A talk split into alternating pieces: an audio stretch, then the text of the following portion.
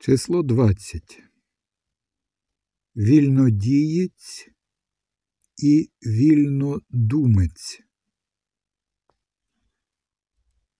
Вільнодієць гірший за вільнодумця, оскільки люди помітніше страждають від наслідків дій, ніж від наслідків думок.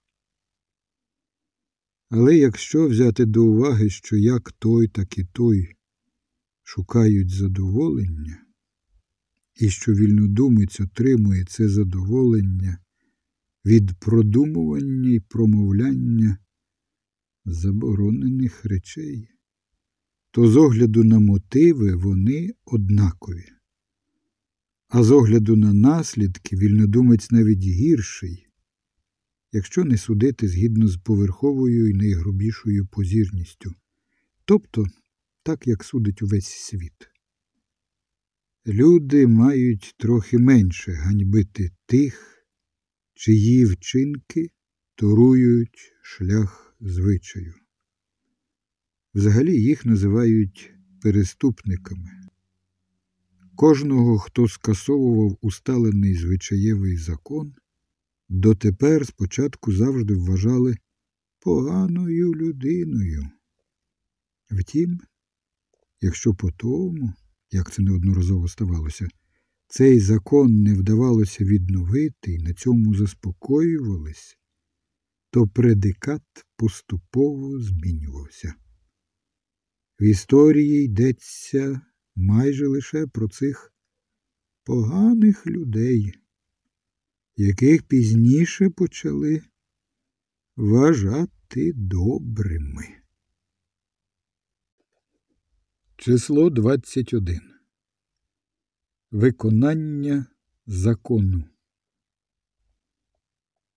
У тому разі, коли слідування моральному припису давало не той результат, який було обіцяного, якого очікували, а того, хто дотримувався звичаю, чекало на обіцяне щастя, а попри очікування спіткали нещастя і злидні, сумлінним і боязким завжди залишалася відмовка. Щось не догледіли у виконанні. У найгірших випадках страждальне і зневірене людство навіть звинувачувало само себе.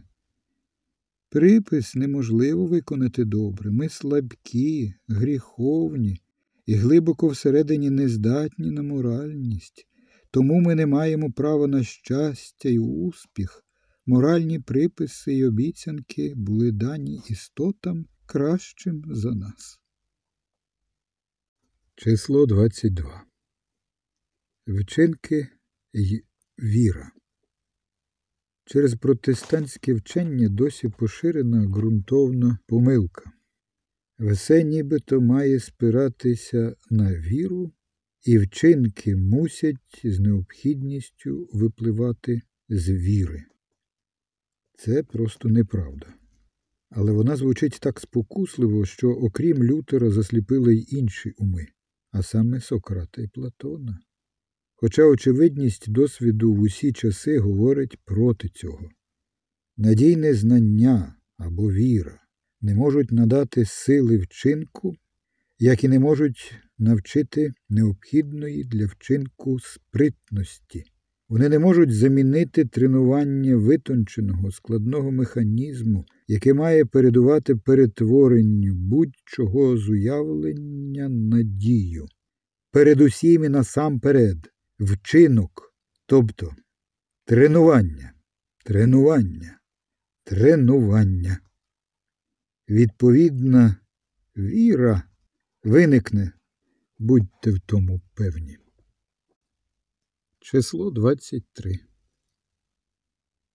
У чому ми найвитонченіші? Через те, що впродовж багатьох тисяч років Вважали, що речі, природи, інструменти, власність будь-якого гатунку так само живі і мають силу шкодити й опиратися людським намірам. Відчуття безсилля серед людей зросло й почастішало більше, ніж мусило.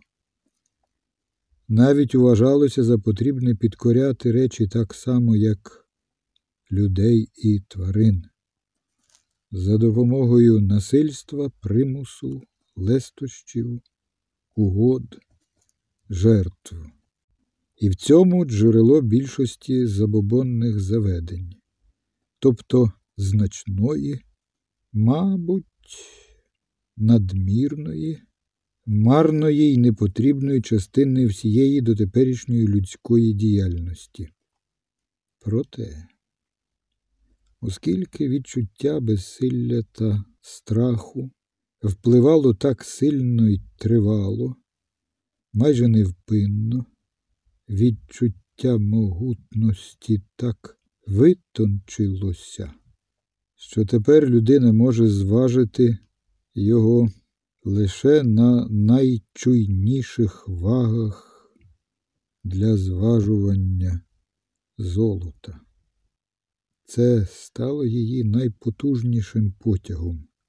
Здається, що засіб, який винайшли для посилення цього відчуття, це історія культури. Число 24. Доказ припису. Взагалі, чи є певний припис, наприклад, пекти хліб добрим або поганим, доводять через те, чи дає він обіцяний результат, якщо його точно виконати.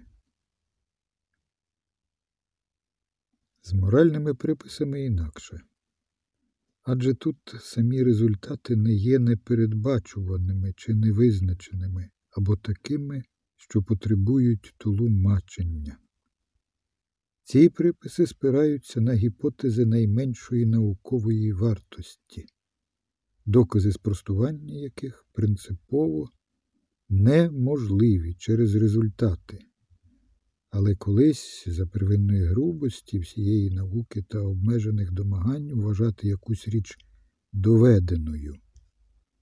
Колись буде встановлено добрий чи поганий певний припис звичаю, як це зараз робиться щодо кожного іншого припису, через покликання на успіх. Якщо серед народжених у Російській Америці діє припис, ти не повинен кидати кістки тварин у вогонь або давати їх собакам. Його доводять так. Вчини так, і тобі не щаститиме на полюванні. Утім, тепер у певному сенсі майже завжди не щастить на полюванні. Нелегко в такий спосіб спростувати, що цей припис є добрим, а саме коли об'єктом покарання є спільнота, а не окрема людина. Натомість завжди виникає обставина, яка, здається, підтверджує припис. Число 25. Звичай і краса. На користі звичаю не можна не сказати, що в кожного то від початку цілковито і всім серцем йому підкоряється, хиріють тілесні й духовні органи нападу й оборони, тобто він стає дедалі красивішим. Адже тренування тих органів і відповідного ним способу думати зберігає потворність і робить ще потворнішим. Тому старіший павіан потворніший за молодого, а молода самка павіана найбільш схожа на людину, отже, найкрасивіша. Звідси доходимо висновку щодо джерела краси бабів.